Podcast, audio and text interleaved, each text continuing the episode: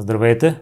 Днес ще ви срещна журналиста Петър Георгиев, който не обича да стои в комфортната си зона. Той е водещ и на документалният подкаст Виктория, разказващ за великите триумфи в футбола. Ако имате интересна история и желаете да я споделите, свържете се с мен. И следващият гост на подкаста може да сте вие. За всякакви мнения, критики и препоръки можете да ми пишете във Facebook страницата Непримиримите подкаст – Отговарям на всичко и всяко ваше мнение е изключително важно за мен. Сега ви оставям с Пепи.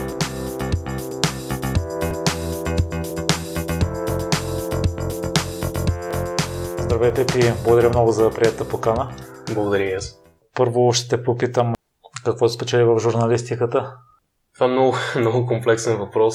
Спомням си, че първият път, когато сериозно започнах да си мисля, че искам да се занимавам с журналистика, беше още гимназията, трябва да съм бил на 17-18 години. И в интерес на истината, причината, поради която изобщо се занимавам с журналистика, най-вероятно е любовта ми към футбола и любовта ми към спорта като цяло, тъй като си спомням, че в гимназията един ден просто реших да напиша някакъв текст, който беше аналитичен, футболен. Ако го погледна от сегашната си гледна точка най-вероятно не е бил особено добър. Но си спомням тогава, че бях изключително вдъхновен да пиша за, за футбол, да пиша за нещо, което харесвам, което обичам и което мислех, че тогава разбирам. Реално не разбирах страшно много, но да, това е друга тема. И когато този текст се получи в крайна сметка, реших, че имам някакъв потенциал да, да работи повече в тази посока. Вследствие той беше публикуван, ако не се лъжа, в някоя спортна медия, сега може и да се позатрил малко вече. Но това беше първи момент, в който проявих интерес към, към писането, може би конкретно и писането за, за хора, за предобществото. Понеже винаги съм обичал, обичал да пиша за себе си, но когато става въпрос за, за медийни изяви, тогава още изобщо не съм имал преди тази статия не съм имал като че ли план да правя нещо подобно. И оттам нататък нещата така се развиха, че през футбола и през спорта на практика влязох в тази професия и вече 5-6 години се занимавам с медии, работя в медии. Не бих се нарекал журналист, тъй като аз влагам изключително много така, влагам много дълбок смисъл в тази дума. За мен един човек, за да бъде журналист, трябва години наред да работи в тази професия, да развие много умения, да придобие много опит, да бъде поставен в различни предизвикателни ситуации, да успее да излезе от тях, ако е възможно без да наруши своя интегритет. И чак тогава може евентуално аз да го сметне и изобщо мисля да възприеме тази титла журналист. Особено предвид, не знам, в момента журналистите, да бъде журналист като че ли в обществото не е, не е нещо, което, на което хората гледат много добре и ние смятам, че трябва да се опитаме да променим това.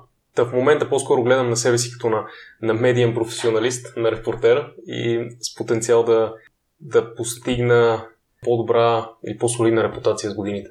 И от това, което видях, ти се занимава с доста неща. Карал си стаж в Англия в едни от най-големите медии. Водил си няколко предавания по БНТ и то на различни тематики. Правил си доста репортажи, имаш подкаст, така че ако ти нямаш опит, не знам кой е. Благодаря ти. Ами, да започнем от там, че слушателите евентуално могат да ме познават от работата ми БНТ през последните две години между лято на 2016 и лято на 2018, като със сигурност далеч съм толкова разпознаваем, колкото други хора, които си канил, като например Иво Иванов, като Боби Борисов, като Камен Алипиев, хора, които изключително много уважавам, на които се възхищавам и които ме учат на практика. Но същото време за, за две години в телевизията аз лично придобих доста опит и бях поставен в много различни ситуации, имах възможност да работя по много теми. От началото на 2018 от януари до юни водех предаването Хаштаг Европа, което беше посветено на българското европредседателство. И това беше едно изключително интересно преживяване за мен, тъй като успяхме да да направим паралели между България и Европа, да видим какво България може да научи от Европа и в същото време да, да покажем, че България има много солидни достоинства и хората трябва да, да, да осъзнават това, да знаят, че живеем всъщност в страна, която е добре развита и тук има потенциал нещата да бъдат далеч по-добре, отколкото са в момента. Това е основно работата ми за, за телевизията. Както ти спомена, да, имам съм възможност да правя стажове за, за чужестранни издания, особено когато преди да работя в телевизията, живях 2-3 години, т.е. в Англия, където правих бакалавърската си програма. И докато бях там, извадих късмета просто да бъда няколко седмици в големи издания като Guardian, като, като Sky News, като, като Sky Sports. И това беше един прекрасен опит за мен. А в момента, в момента преди около 2 месеца започнах проекта Виктория подкаст. Подкастите винаги са били нещо, към което аз съм проявявал изключителен интерес, тъй като те самите са имали, не знам, голямо влияние върху мен. може би да съм ги открил преди около 4-5 години някъде и с времето просто установих, че потенциал на този формат е огромен и аз като човек, който обича да експериментира, исках просто да видя дали мога да създам нещо стойностно. На мен ще ми е интересно да разбера за стажовете ти в Англия, mm-hmm. а тъй като сега по крак лезенето Sky прилича интерес в мен. Различава ли се начина на работа и професионализма в Англия и в България? Със сигурност има много разлики, дори не знам точно къде да започна. Първият ми стаж, който правих беше в Guardian, той беше ако не се лъжа, една или две седмици някъде, но това бяха няколко дни, които бяха достатъчни за мен да науча много. Там смея да кажа, че си спечелих възможността да, да допринеса за работата на, на това издание. За мен беше голяма мечта преди това изобщо да стъпя в този нюзрум. И когато, когато си там, наистина усещаш една много различна атмосфера, усещаш се едно си в в центъра на, на, на вихрушката, както се казва. И а, имаш досек с хора, които по принцип гледаш по телевизията само или, или слушаш. Аз най-добрият пример, който мога да дам беше, всъщност първият подкаст, който започнах да слушам беше Football Weekly на Guardian, който до момента слушам. Той е подкаст за основно за английски футбол, но и анализира и други първенства от Европа. И те го правят там, в този нюзрум. И си спомням, че когато отидох, обикновено записите им са в понеделник и в четвъртък. Аз в понеделник не знаех къде се намирам изобщо, но някъде към сряда горе-долу установих, че все пак мога да ги питам дали мога да присъствам на записа. И тогава те бяха така добри да ме вкарат в апаратната. И за мен това беше едно фантастично преживяване, понеже ти тези хора ги слушаш само, дори не знаеш как изглеждат. И когато ги видиш на живо, и когато можеш да си говориш с тях, тъй като те ме разпитваха тогава откъде съм, с какво се занимавам и така нататък, това беше... Не знам, аз се чувствах се едно, говоря с, с някакви много известни хора. И те реално са. Това беше първият път, който да кажеш, че съм имал досек с някакви селебрити, така се казва поне в моите очи. И през останалото време просто наблюдаваш атмосферата там. Разбира се, ти не си напълно въвлечен в процеса, по отразяване, но на мен ми се даде възможност да пиша по теми, които обичам, да напиша няколко така наречени фичера за по-малки отбори, които по някакъв начин са направили впечатление. И нещо подобно направих след това и в, и в Sky Sports, ако не се лъжа година по-късно. Тогава така се случи, че ЦСКА спечели купата на България, ако си спомняш. ЦСКА аматьорски отбор тогава, стана първи аматьорски отбор от трета лига, който спечели купата на България и естествено в Англия не са имали никаква представа защо това е важно, дали това изобщо се случва, но аз им разказах, те ми позволиха да пиша и бях много щастлив просто да... Разбира се, когато името ти се появи в подобен сайт, това е, това е удоволствие, това е голяма чест. Какво според теб разделя един добър журналист от много-много добър? Много труден въпрос със сигурност добрият журналист трябва да, трябва да обръща внимание на много детайли, трябва да има, разбира се, критично мислене, трябва да обмисля винаги какво прави, да, да търси различните гледни точки, но не само да ги търси, не само да, да каже ето ти един цитат от тази страна и ето ти един цитат от тази страна и ние сме си свършили работата. Не е това. Напротив, добрият журналист, освен да показва различните гледни точки, трябва и да да анализира тези гледни точки, да анализира информацията, да обяснява на, на зрителя, на слушателя, на читателя защо една тема е важна, кои са различните аспекти от тази тема, тъй като самото цитиране на публични личности в никакъв случай не е достатъчно, за да може човек от другата страна да разбере за какво става въпрос. Аз много често давам такива примери, но в България през последните години съм попадал на, на много важни обществени теми, различни реформи, били те правосъдни, пенсионни и така нататък, които постоянно са в в новинарския цикъл някакси, но медиите, това е моята лична критика, просто не успяват в дълбочина да обяснят защо тези неща са важни. Кои са различните елементи от една подобна тема, на които хората трябва да обръщат внимание. Защо мен като зрител трябва да ме касае нещо такова? И а, а, това, с което обикновено се задоволяват, е просто да цитират един политик от тази партия, един политик от другата партия и след което казват това е обективна журналистика. За съжаление, това не е достатъчно. И мисля, че това е едно от нещата, които разделя добрият журналист от истински добрия журналист. И другото нещо е, че добрия журналист трябва, мое лично мнение, да проявява креативност, въображение, да бъде изключително любопитен и да прави неща, които преди това или не са били правени, или са били направени по различен начин. Тоест ти трябва да обогатяваш по някакъв начин медийната среда, ако щеш, дискурса и изобщо да привличаш вниманието на хората по различен начин. Ми седмица, като се чухме по телефона, ти ми каза, че можеш да говориш по три теми за проблемите в журналистиката, за психологията и за личностното развитие. Ако искаш да започнем с личностното развитие. добре, добре. Причината, поради която ти го казах това е, че аз имах късмета да завърша в немската гимназия, която в София, която е една от наистина, едно от наистина добрите училища в България. И причината, поради която говоря за личностно развитие е, че през последните няколко години забелязах как голяма част от хората от моят социален кръг, които преди дори не оценявах чак толкова много, в момента вече се изграждат като личности, стават много силни хора, просто показват изключително живов характер, справят се с много тежки ситуации. И из времето започнах да осъзнавам, че аз имам късмета да бъда част от едно такова общество, което някакси хората се хранят един друг с идеите си, сверяват си часовника постоянно и, и се вдъхновяват. Мога да ти дам пример от пак от лични социален кръг, че всяка година нашия клас се събира да кажем 10 на 15 души се събираме. Това е една среща, която всяка година очаквам с огромен интерес, понеже виждам, че моите ученици отишли някъде във всички краища на света и просто на края на годината сядаме и си правим една равносметка. И понеже чувам през какво преминават те, заради това си мисля, че, че темата за личностно развитие е доста важна. Хората от социалния ми кръг, по-голямата част от които бяха в гимназията, взеха решение да заминат за чужбина и това е една тема, която през последните години много се коментира в България и смятам, че от гледна точка на личностно развитие е много важна, защото тези хора успяха да заминат, да се интегрират в други общества и да научат много и в крайна сметка една голяма част от тях ще се върнат в България. И просто за мен това е изключително важно да видя по какъв начин те израстват и това, което те научават, след това го прилагат тук вкъщи. Аз съм човек, който много сякаш пропагандира идеята за това българите да се връщат от чужбина.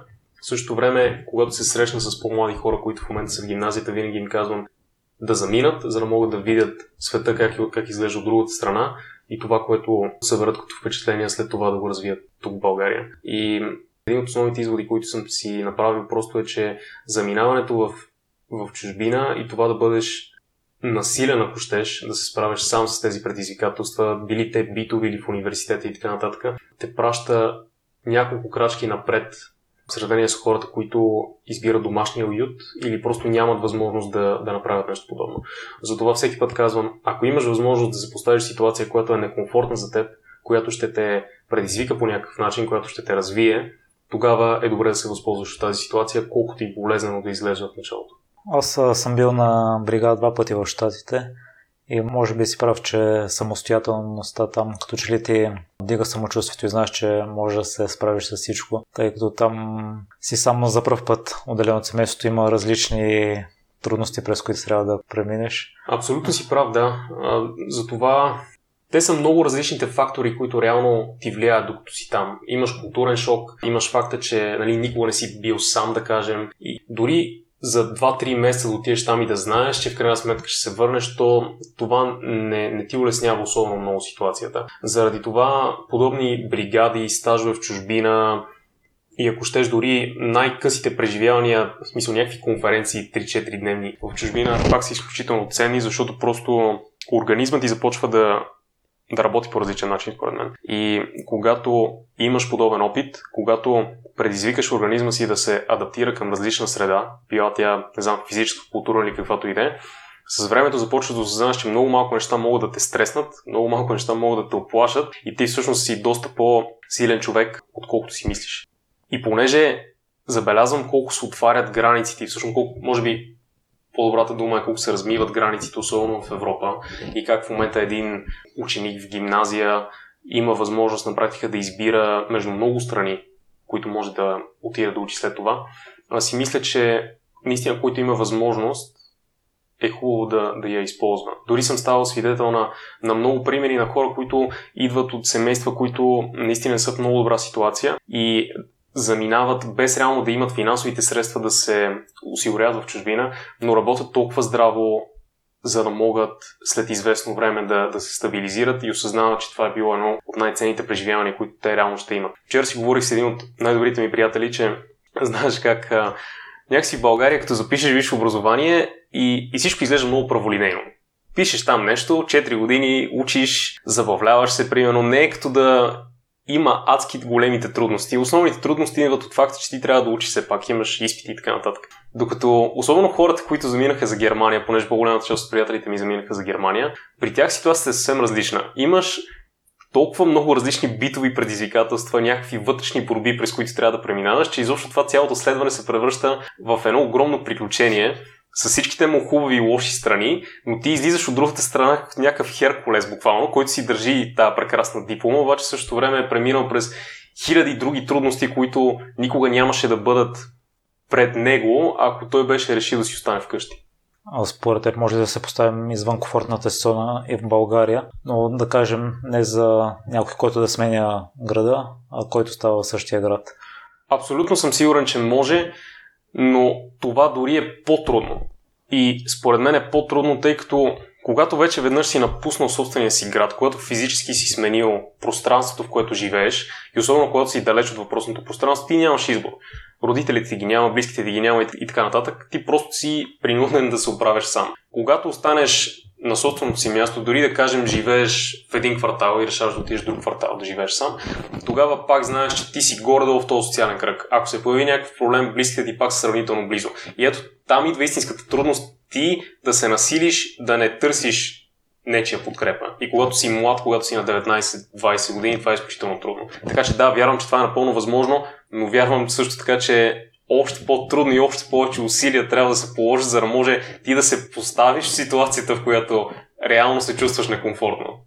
Лично аз като заминах за щатите, аз се радвах, защото менталитета на българите като цяло може би не ми допадна 100% и си мислех, че там ще е всичко окей, okay, а хората ще се държат добре с мен и реално беше така.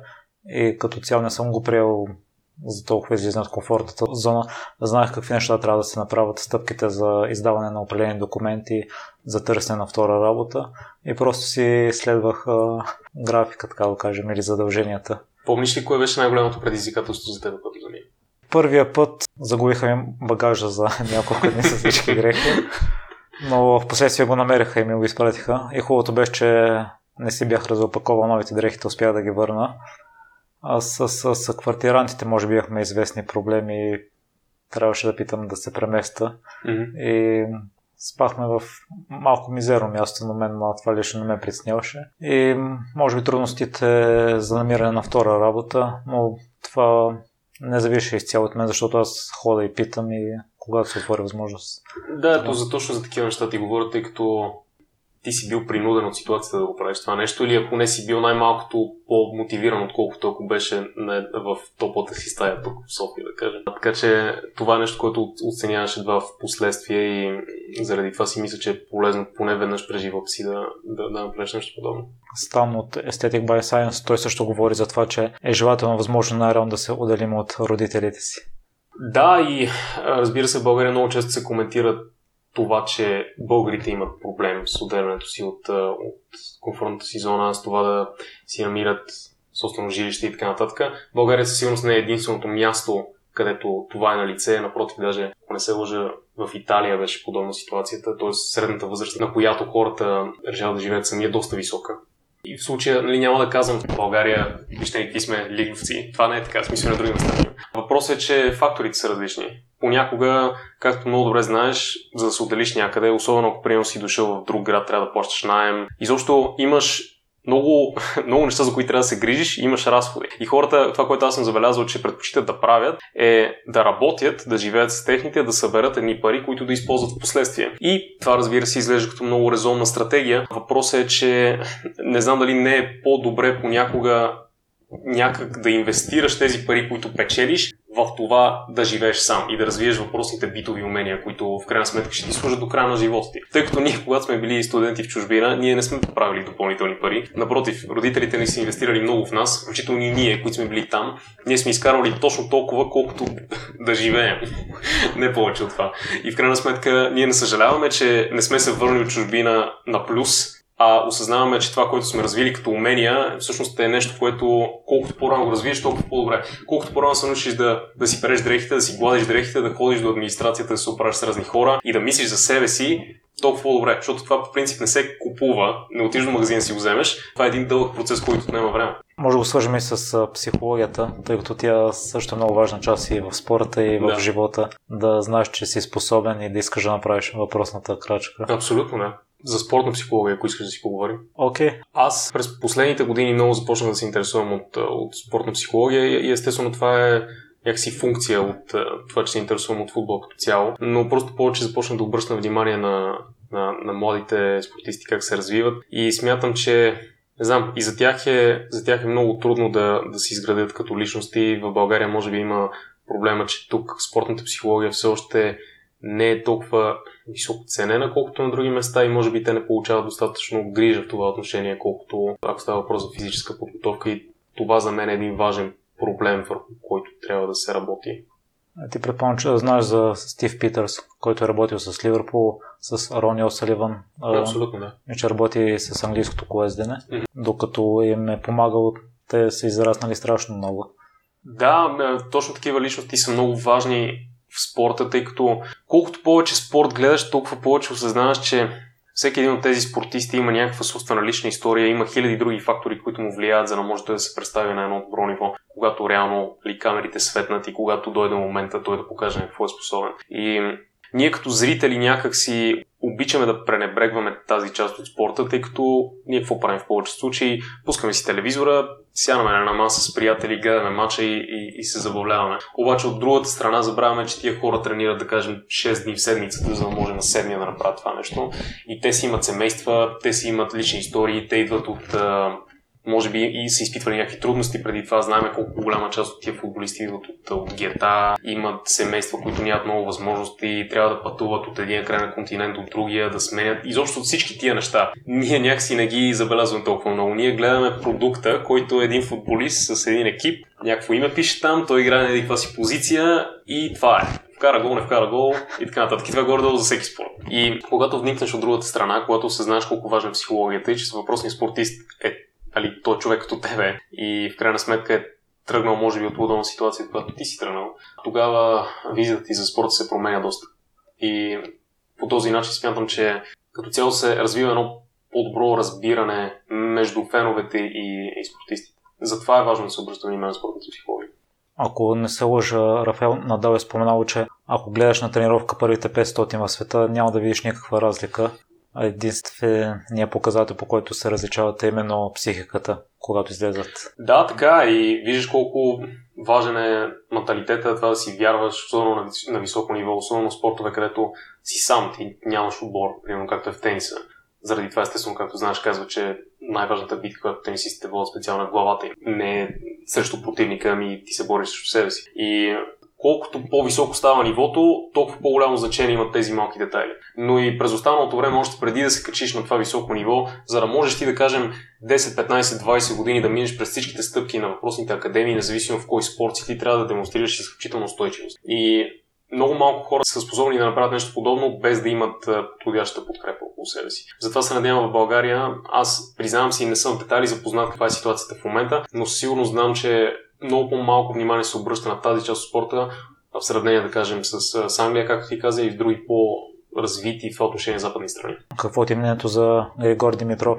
Тъй като аз не следя изкъл с тениса и от това, което виждам, според мен той има качествата да става номер едно, но като че ли психиката му липсва. Със сигурност съм най-подходящия човек да говори за Григор Димитров и за тенис като цяло. Аз съм почитател на Григор, защото първо Григор е един от хората, които на практика ме накараха да, да обичам тениса. Малко след като започнах да гледам тенисисти като Федерер, като Надал и така нататък. И ние сме големи късметли, смятам, като общество да имаме спортист на подобно ниво и мисля, че както се случва обикновено, ще започнем да го оценяваме години след като реално той е на това ниво. Да не забравяме все пак, че той беше номер 3 в света. Не мога да ти кажа точно защо до момента не е спечелил голям шлем и не е постигнал наистина успехите, които хората очакват от него но в крайна сметка годините са пред него и видяхме, че други спортисти на, на тази възраст, в момента на 27 има, има тенисисти на 28-29, спомням си там в ринг преди няколко години, когато спечели първи си голям член. Беше горе-долу там на тази възраст. И смятам, че пред Игор все още има достатъчно време да, да, да достигне тези, тези високи стъпала, които хората му отрежат. Е, в момента, доколкото знам, работи с Агаси. Mm-hmm. И неговата история е доста интересна. От номер едно е стигнал до номер 1000 и след това отново се върна под номер едно. Надявам се да може да му помогне. Абсолютно, да. Абсолютно. аз се надявам и сигурно с Григор е един от спортистите, който следи отблизо. Разбира се, аз съм човек, който повече следи футбола, но Григор като изобщо тенисистите, като спортисти, които някакси сами изграждат атмосферата около себе си, поне в спорта. В тенис това е интересно, че ти в повечето други спортове треньорът е някакси над теб, но като тенисист ти сам си избираш треньора, съответно хем той е над теб, хем ти си му шеф. Изобщо да изградиш цялата тази атмосфера около себе си е изключително важно и си представям колко би било трудно за, за който и да е човек на, на подобно ниво да, да мисли за всички тези неща. Трето нещо стана проблемите в журналистиката, но преди това се чува дали на те попитам, аз съм си подготвил един въпрос. Mm. А, имаше един филм документален преди време за Ланс Армстронг, той казваше Лъжата Армстронг. И автора тогава спомена, че повечето хора предпочитат да чуят красивата лъжа, отколкото горчивата истина. Ти на какво мнение си? Защото това е свързано малко или много с журналистиката. Разбира се, да, за съжаление така е то. Дори като излезеш от, от сферата на журналистиката, като говорим въобще за битовия си живот, предполагам, че повечето хора искат да чуят лъжата в сравнение с истината. Те реално ще ти кажат нещо различно, но обикновено действията им не кореспондират с това, което реално си мислят. Дори аз напоследък често си мисля за тези така наречените бели лъжи, които ние поддържаме в обществото, за да може обществото да, да функционира в крайна сметка. От сорта на това, че Значи, независимо, ако работиш усилено, нещата ще ти се получат. Това е една от белите лъжи в обществото. Нужно е ние да вярваме в това нещо, защото ако спреш да вярваш в това, просто някакси губиш, губиш посоката. То реално не е така. Мисъл, можеш да работиш адски много и просто да извадиш най-лошия късмет на света и нещата да не се получат. Но е нужно да вярваш, че ще се получат, защото обикновено така се случва. И иначе, ако изгубиш тази вяра, по какъв начин друг ще, ще храниш а, своето желание да продължиш да се развиваш в дадена посока. Така че, не знам, темата за лъжата и истината е много интересна. Разбира се, когато става въпрос за журналистика, там няма никакъв спор, че трябва да преследвам истината, трябва да... Тя, тя истината не е една, реално. За повечето теми, които журналистите отразяват, там е въпрос на гледна точка, въпрос на... То е субективно малко. Тя за самата журналистика, ето още нещо, което ми прави впечатление, още когато съм започнал да се занимавам с тази професия. Хората винаги казват, журналистиката е нещо обективно. И то така би трябвало да бъде, но никога не трябва да забравя, че в журналистиката има и субективен фактор, който не отнема от професионализма на един човек. Тоест ти, ако си едно издание, да кажем, което има леви или десни виждания, това не те прави лошо издание. Напротив, според мен е по-хубаво да имаш позиция. И една от големите разлики между българската медийна среда и чуждестранната медийна среда, давам една например с американската, с британската и така нататък, е, че в България изданията избягват, поне откакто аз ги следя, избягват това да, да вземат позиция. Да кажат по време на избори ние подкрепяме този или този кандидат. И има обективни причини за това нещо. Една от причините е, че в България всеки смисъл, ако едно издание направи нещо подобно, веднага ще бъде осъдено доста широко в общественото пространство. Но ако погледнеш, примерно, какво се случва преди избори в Штатите, там много ясно, примерно, Нью Йорк Таймс казва, ние подкрепяме Хилари Клинтон. И това няма нищо лошо, защото обществото е свикнало на това нещо. Обществото е свикнало изданията да имат позиция. Така че това не отнема от истината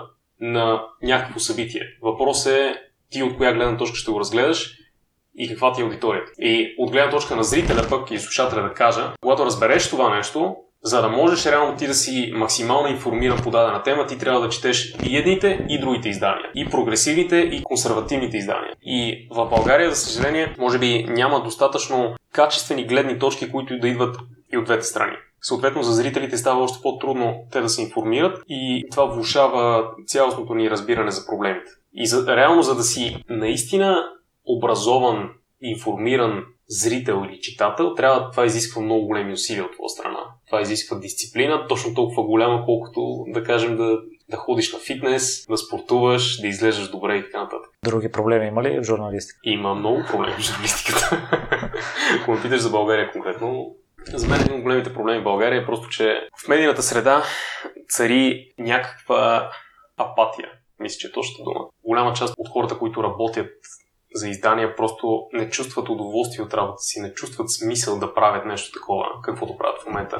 Причините, поради които те са започнали да се занимават с журналистика преди 20-30 години, примерно в момента ги няма или те не могат да ги преоткрият някакси. И това създава една атмосфера, която хората да работят с нежелание. И нещо, върху което мисля много често напоследък е, да, в България се разпространява много грешна информация, постоянно. Но каква е причината заради това? Разбира се, има, има я причината, че някой е, в смисъл някой обслужва нечи интереси. Но има и друго нещо. Има това, че хората просто ги мързи хората, които отразяват събития, понякога просто нямат желание да вложат целия си дух и цялото си желание в това да наистина потърсят истината, да отразят както трябва. И съответно излизат грешки.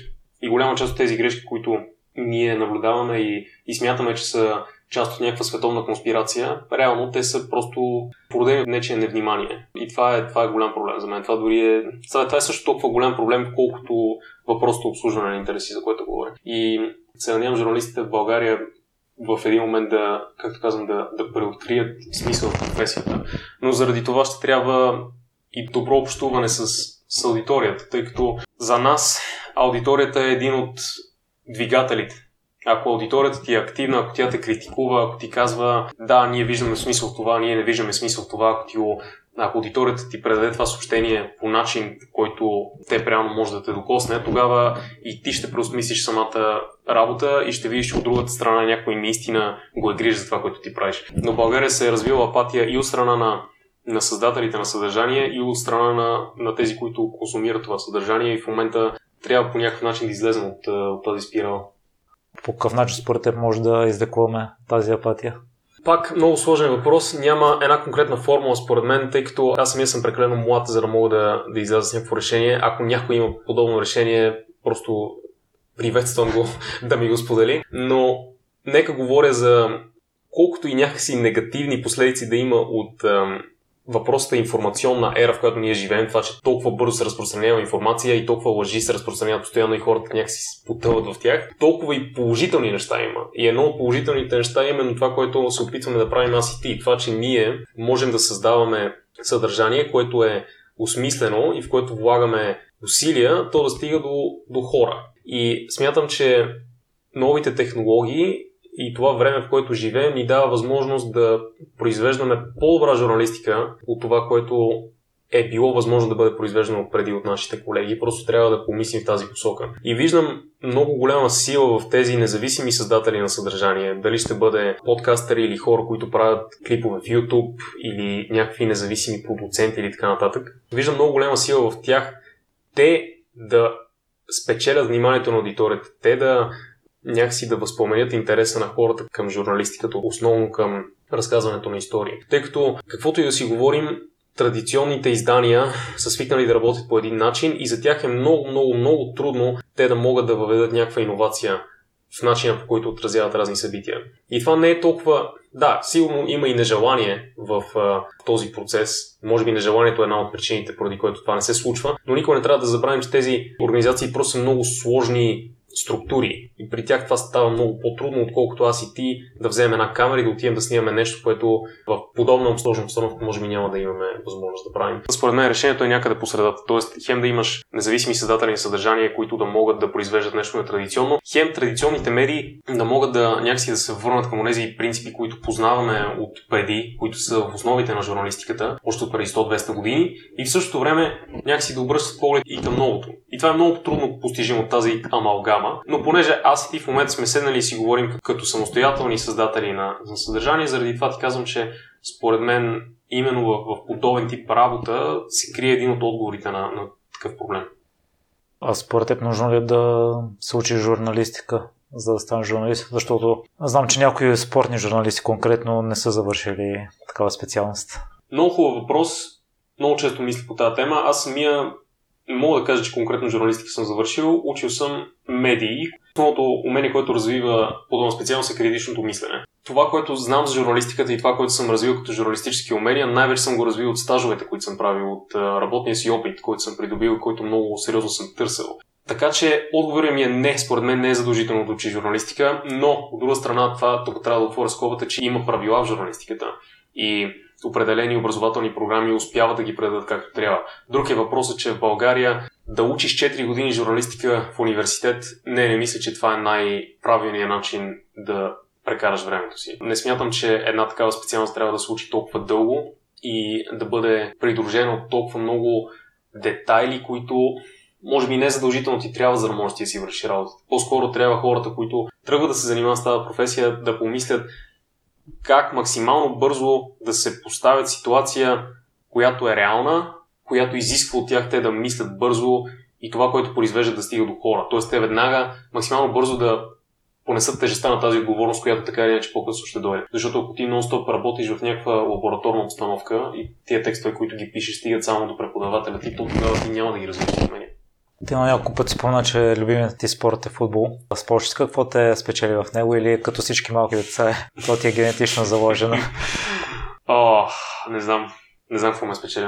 Никой няма да забравя как в смисъл, в квартала си спомням, аз тази тема ми отворих в първи епизод на предаването, не си спомням, когато бях на 6 години, как просто си минавах из квартала и една топка някакси дойде към мен. И тогава така се запознах всъщност с първите си приятели, с които след това само това правихме. Смисъл, ние стояхме в квартала и просто играхме в футбол. И понеже напоследък ми се случва да говоря с хора, които са футболни професионалисти и да им задавам същия въпрос и те всички казват, нямам представа, наистина не знам. Те, реално това, което те обичат в футбола, го има и в други спортове. Нали? Има и отборната игра, има и топката, има да направиш хубава асистенция, да вкараш топката в кош или врата и така нататък. Това го има и в баскетбол, ако щеш. Но има нещо специално в футбола, което ни кара да го обичаме. И може би футбола сам по себе си има аура, която ни привлича дори без ние да знаем. И разбира се, футбол е най-популярният спорт в България, така че съвсем нормално е, може би още докато си малък, има такива ситуации, които попадаш, които те са необмислени. Примерно, гледаш футбол по телевизията, бил си на 4 години, да кажем, изобщо не го помниш, но това ти действа подсъзнателно. И с времето,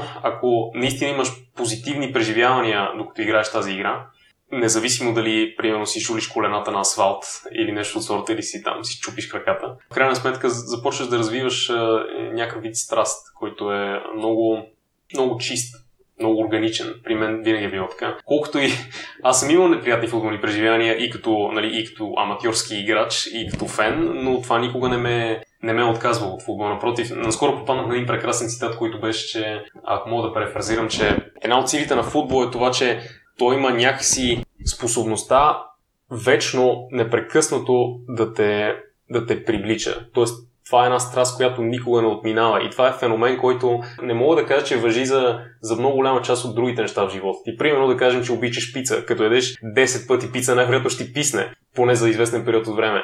Но аз, когато наблюдавам себе си, аз мога да игра в футбол абсолютно всеки ден от седмицата, мога да го правя в продължение на 90 дни и няма да ми омъзне. И не мога да ти обясня това защо е така. Особено ако ти самия, да кажем, имаш някакви качества, ако си добър, то просто си е там. И дали си професионален футболист или аматьор, това дори няма чак толкова голямо значение.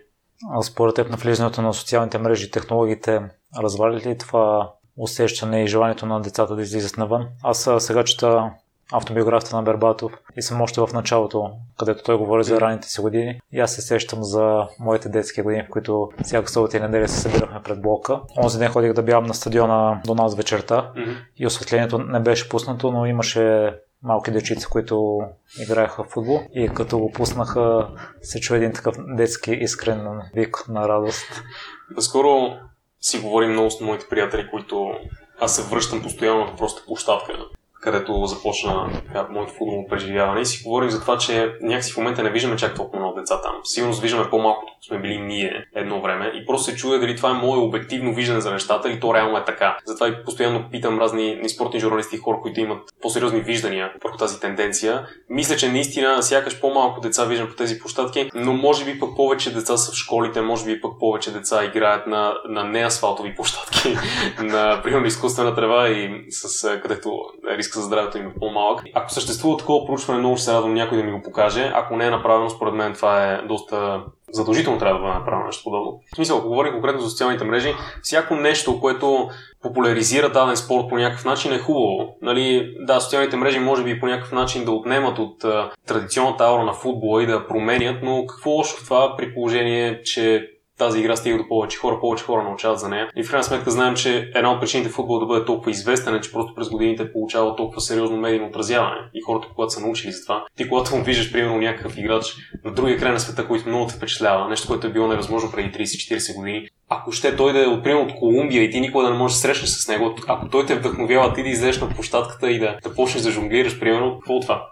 Няма значение. Въпросът е да не се отива в другата крайност, която е пълната комерциализация на спорта. Това е нещо, което много хора са отблъснати от него, защото те губят а, някакси връзката с, с душата на играта, ако щеш. И границата е много тънка. Защото хем някои хора ще ти кажат, ако не беше тази комерциализация, ти никога нямаше да можеш да гледаш футбол всеки ден, защото ти в момента гледаш Шампионска лига, Лига Европа, българско, английско, италианско, испанско първенство и така нататък.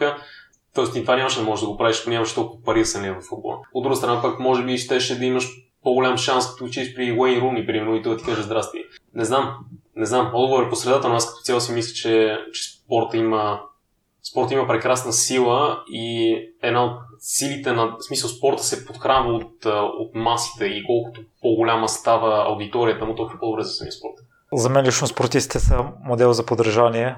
Но аз и в епизод с Боби казах, че вече не гледам футбол, аз може би съм едно от малкото изключения. Това става може би защо започнах да гледам колезене и колезачите са с толкова силен характер. И си мисля, че при футболистите отсъства това. Примерно ти ми каза, че за утре сте се разбрали да играете в футбол, но най-вероятно ще го отмените заради снега. А има преди, че става въпрос за аматьори се пак. Аз съм сигурен, че между другото, понеже това ще тема, много добре знаеш колко сериозно са критикувани българските играчи. Примерно, че националният отбор не струва и така нататък. Но аз през последните години станах далеч по-толерантен и далеч по-разбиращ към тези хора, тъй като да, когато гледаш един колездач, когато гледаш един тенисист, примерно хора, които са там сами и буквално няма никой друг от тях, тогава е много по-лесно да осъзнаеш през колко сериозна трудност преминава този човек. Но, но тези трудности не отсъстват по никакъв начин и от, и от отборния спорт. Ако много обичам, примерно, да говоря за вратарски пост в футбола, примерно, защото вратарите са те хем са част от отбор, хем са сами. Цвета на техните екипи е различен, ако щеш, и те са някакси изолирани. Те хем са в играта, хем никой не им обръща внимание, докато реално не се получи някаква ситуация там. И ако вземеш един пост вратарския, който съм сигурен, че съществува и мисля, има аналогии в други спортове, ще видиш, че трябва да имаш много, много сериозно умение за това да, да, да вярваш в себе си, да бъдеш стабилен и да изградиш характер, който трябва да се развие и във въпросите индивидуални спортове. На мен идеята с колезенето ми беше, че ако вали сняг, не отменят етапи, продължават да карат. Прав си, да, така е. Да. А, примерно, мен студентното време не ме приснял да излизам да бия, но майка ми а, вчера или този ден не ми даде, защото беше минус 3 или минус 4 градуса и духа, ще студен вятър. Което ми напомня, че едно време, като играх в футбол, едно от любимите ми неща беше да игра футбол на сняг и успявахме всички да наистина да, да се натъкаме да излезем и да играем футбол. Въпреки, че беше абсолютно ненормално, ние сме играли минус 20 градуса сигурно. И в момента гледаш, примерно, играчи в професионални първенства, да кажем, в, в Русия, където е доста студено. Сега в началото на януари започна подготовката на футболните отбори, които нали, тренират на сняг и на тях ни е много готино. Така че да, една от отличителните черти на спортистите е просто да някакси да, да загърбят всички тия лоши атмосферни условия и просто да, да правят това, което правят. Другото, което на мен ми харесва е, че симулациите един вид е позитивно нещо в футбола. Между Армстронг също се изказа в един от последните си епизоди, че те са страхотни атлети, да, но това, че постоянно лежат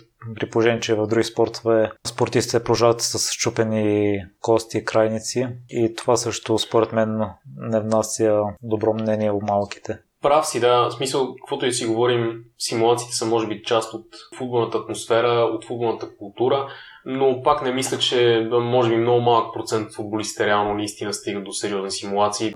Тук, не знам, това е навика на хората просто да, да, да вземат един пример и да си кажат всички са такива. Те реално не са всички такива. В смисъл това, че да кажем Неймар получи много критики за това, че е симулирал на световното първенство, не означава, че всички бразилци обичат да симулират. Но просто за мен това е, да, колкото и да ме дразни.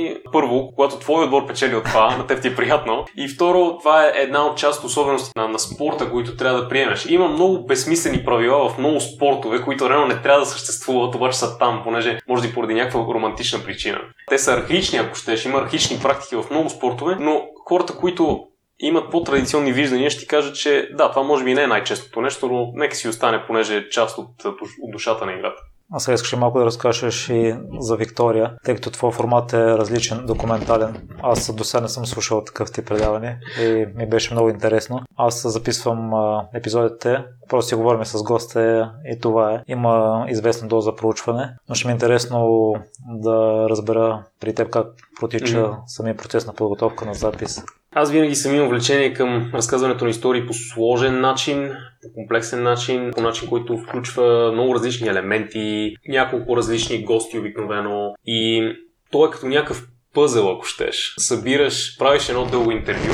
Аз работя, нали, тези дълги, хората ако не са запознати, тези дълги материали, които в момента прави от сорта на 20-25 минути, те се правят по подобен начин, по който се правят телевизионните репортажи. Ти отиваш, записваш едни интервюта, които са дълги и след това ги режеш, намираш подходяща музика, ако си в телевизията, отиваш да снимаш специални кадри, които да се вписват добре в материала и в крайна сметка събираш това цялото нещо и го монтираш. И всъщност монтажа е, да не кажа, че е по-сложен от, от всичко останало, понеже ти за да можеш да направиш, на английски се нарича пакет, package им викат в, в Англия, за да можеш да направиш въпросния пакет и то да има смисъл в него и да можеш да предадеш едно съобщение, това е изключително трудна задача. Начин, по който аз работя е обикновено именно, както в момента сме седнали с теб и си говорим, и аз правя точно това. Записвам едни супер дълги интервюта, от които реално използвам след това 10%, обаче понеже обожавам да си говоря с хора, обичам да записвам този суров материал и оттам нататък правиш въпросното поручване, отделяш много време да разбереш различните аспекти от темата, след това да видиш кои цитати от въпросното интервю вървят и така нататък и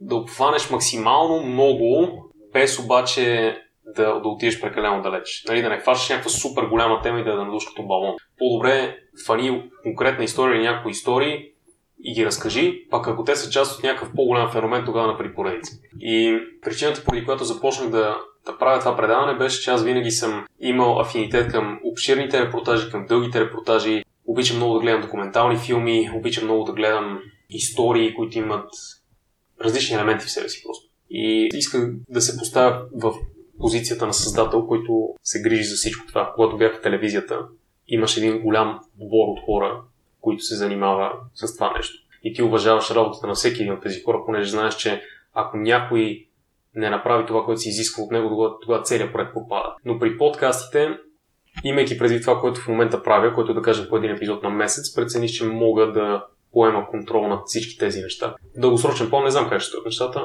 но в момента смятам, че се получава на добро ниво. И за футбол има неизчерпаеми моменти. Абсолютно да. Няма да крия, че правя този подкаст от любов към спорта и от любов към футбола.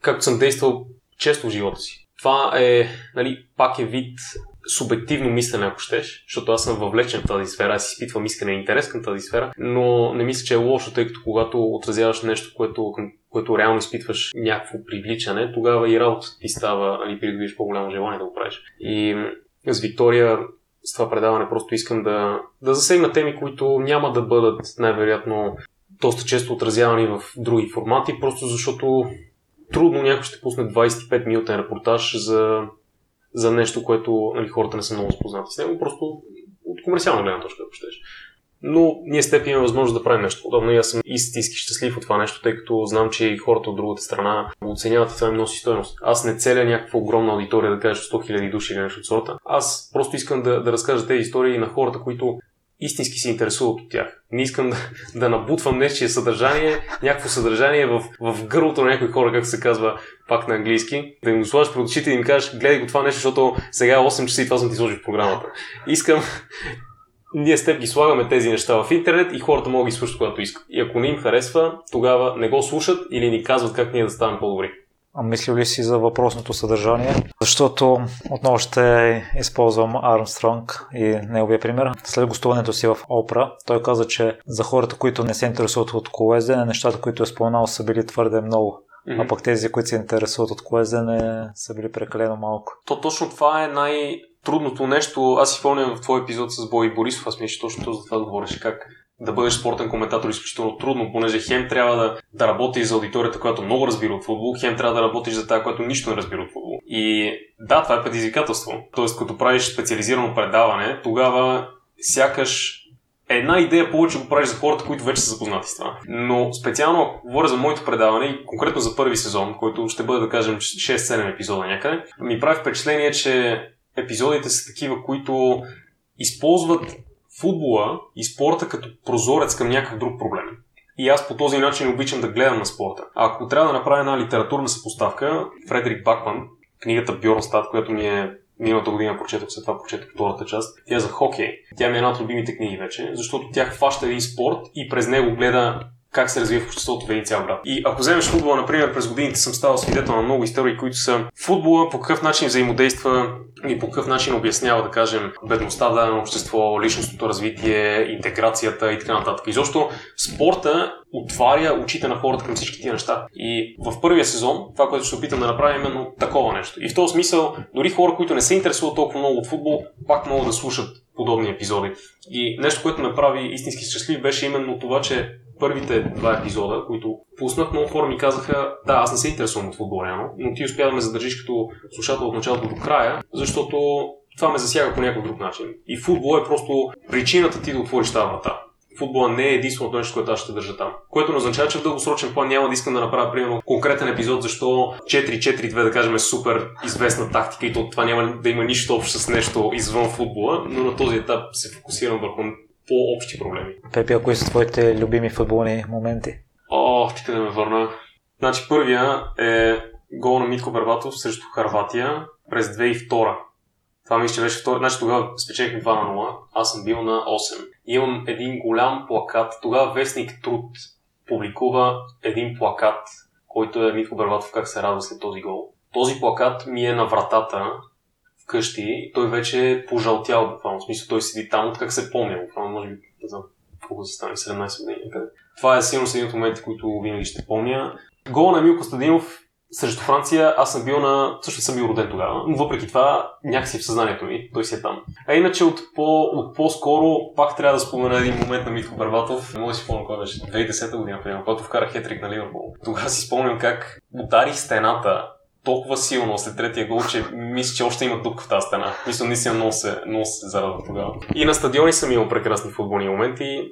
И другото, което е в по-личен план, аз никога не съм ставал професионален играч на практика, но съм играл футбол на аматьорско ниво, в училище, примерно. И си спомням как в София имаше едно първенство, където ни срещаше училищните гимназии и ние играхме всяка седмица по 2-3 мача някъде и от, от тези мачове имам прекрасни спомени. Затова аз познавам професионални футболисти в момента, които са ме питали защо те грижи толкова за тия мачове, които са петима срещу петима на малки вратички? Еми, защото тези мачове на малки вратички са моите мачове на големи врати. И по същия начин това върви за повечето хора, които играят в футбол. И ти, както и за тези, които играят на площадката, примерно, си на 6 години, ти си представяш, си професионален футболист. Не си, ама в значение, тя емоцията е същата. Ние по-рано в разговор си говорихме за това колко важно човек да излезе извън България. Ти си пътувал на много места. Преди това ще те питам за пътуването в САЩ, което беше края на миналата година. От а, снимките ти видях, че си бил на доста места. Бях в 6 щата за 6 дни, което сега като се замисля беше малко лудница.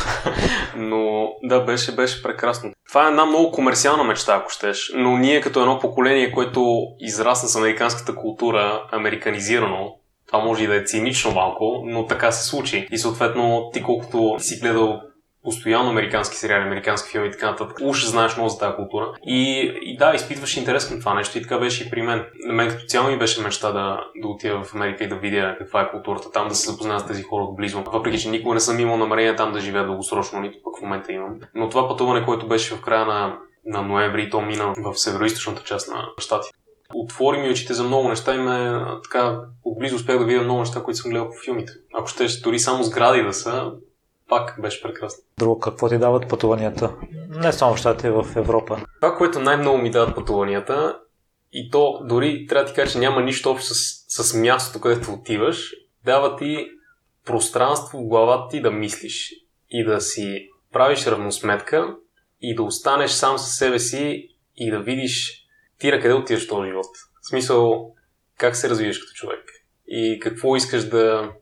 Върху какво искаш да работиш? В забързания свят, в София, примерно, ако живееш, всеки ден отиваш на работа, през уикенда се виждаш с приятели, много рядко ще ти се случи да останеш в ситуация, в която ти си сам. Ама си абсолютно сам със себе си, с гласовете в главата ти и си говорите. И водиш този вътрешен диалог, който за мен е... Много хора ги е страх да го този диалог, защото страги от това, което може да си помислят. Но е много важно да можеш да останеш сам със себе си. И това, което знаем за така наречените род трипове. Една от автоматичните страни на подобни пътешествия е, че просто ставаш сам някакси, ако шеш в колата и пускаш си някаква музика и мислиш. И по време на това пътуване, въпреки че ние бяхме една голяма група хора, реално, аз го усетих по същия начин. И когато пътувам в чужбина, много често го правя сам. И не само в чужбина, когато пътувам в България, примерно, фащам си влак, отивам някъде. И именно това е една от причините. Просто защото искам да, да видя къде се намирам. Обичам, обичам да вътрешен диалог да говоря, защото иначе смятам, че ако пък не го водиш, постоянно се разсейваш с нещо друго и губиш фокус някакси. Защото ти трябва да си наясно къде си със себе си, нали? Не само къде си спрямо всички останали хора в обществото. А преди да ти задам последните два въпроса, къде слушателите могат да свържат с теб или да намерят Виктория подкаст? Виктория подкаст може да бъде намерен във всяко приложение за подкасти първоначално нямах, аз все още не знам хората в България кое приложение предпочитат, по принцип в, в Штатите, изобщо в, западна, в западната част на света ми е правил впечатление, че повече слуша в Apple Podcasts. Обаче в България май не е така. Хората обичат и Spotify и SoundCloud, така че Виктория на, на всички тези места може да слуша и на компютър. В Facebook на Виктория подкаст на латински може да се намери и ще бъда изключително благодарен на всеки, който ми каже какво мисли. Аз много търся тази обратна връзка, независимо от оралия, лоша ли и така нататък. Нямам претенции, просто ще бъда благодарен на всеки, който изрази някакво мнение. Да, и, и винаги съм отворен за, за въпроси и, и предложения, коментари и така нататък. Много оценявам тази обратна връзка. Аз имам а, идея за епизод за титлата на Манчестър Сити. Първата. Тази от 2012? Да. С последния гол на, с гол на Гуер. да, и аз си имам подобна идея. да. Аз тогава установих, че апартаментът е много малък. да.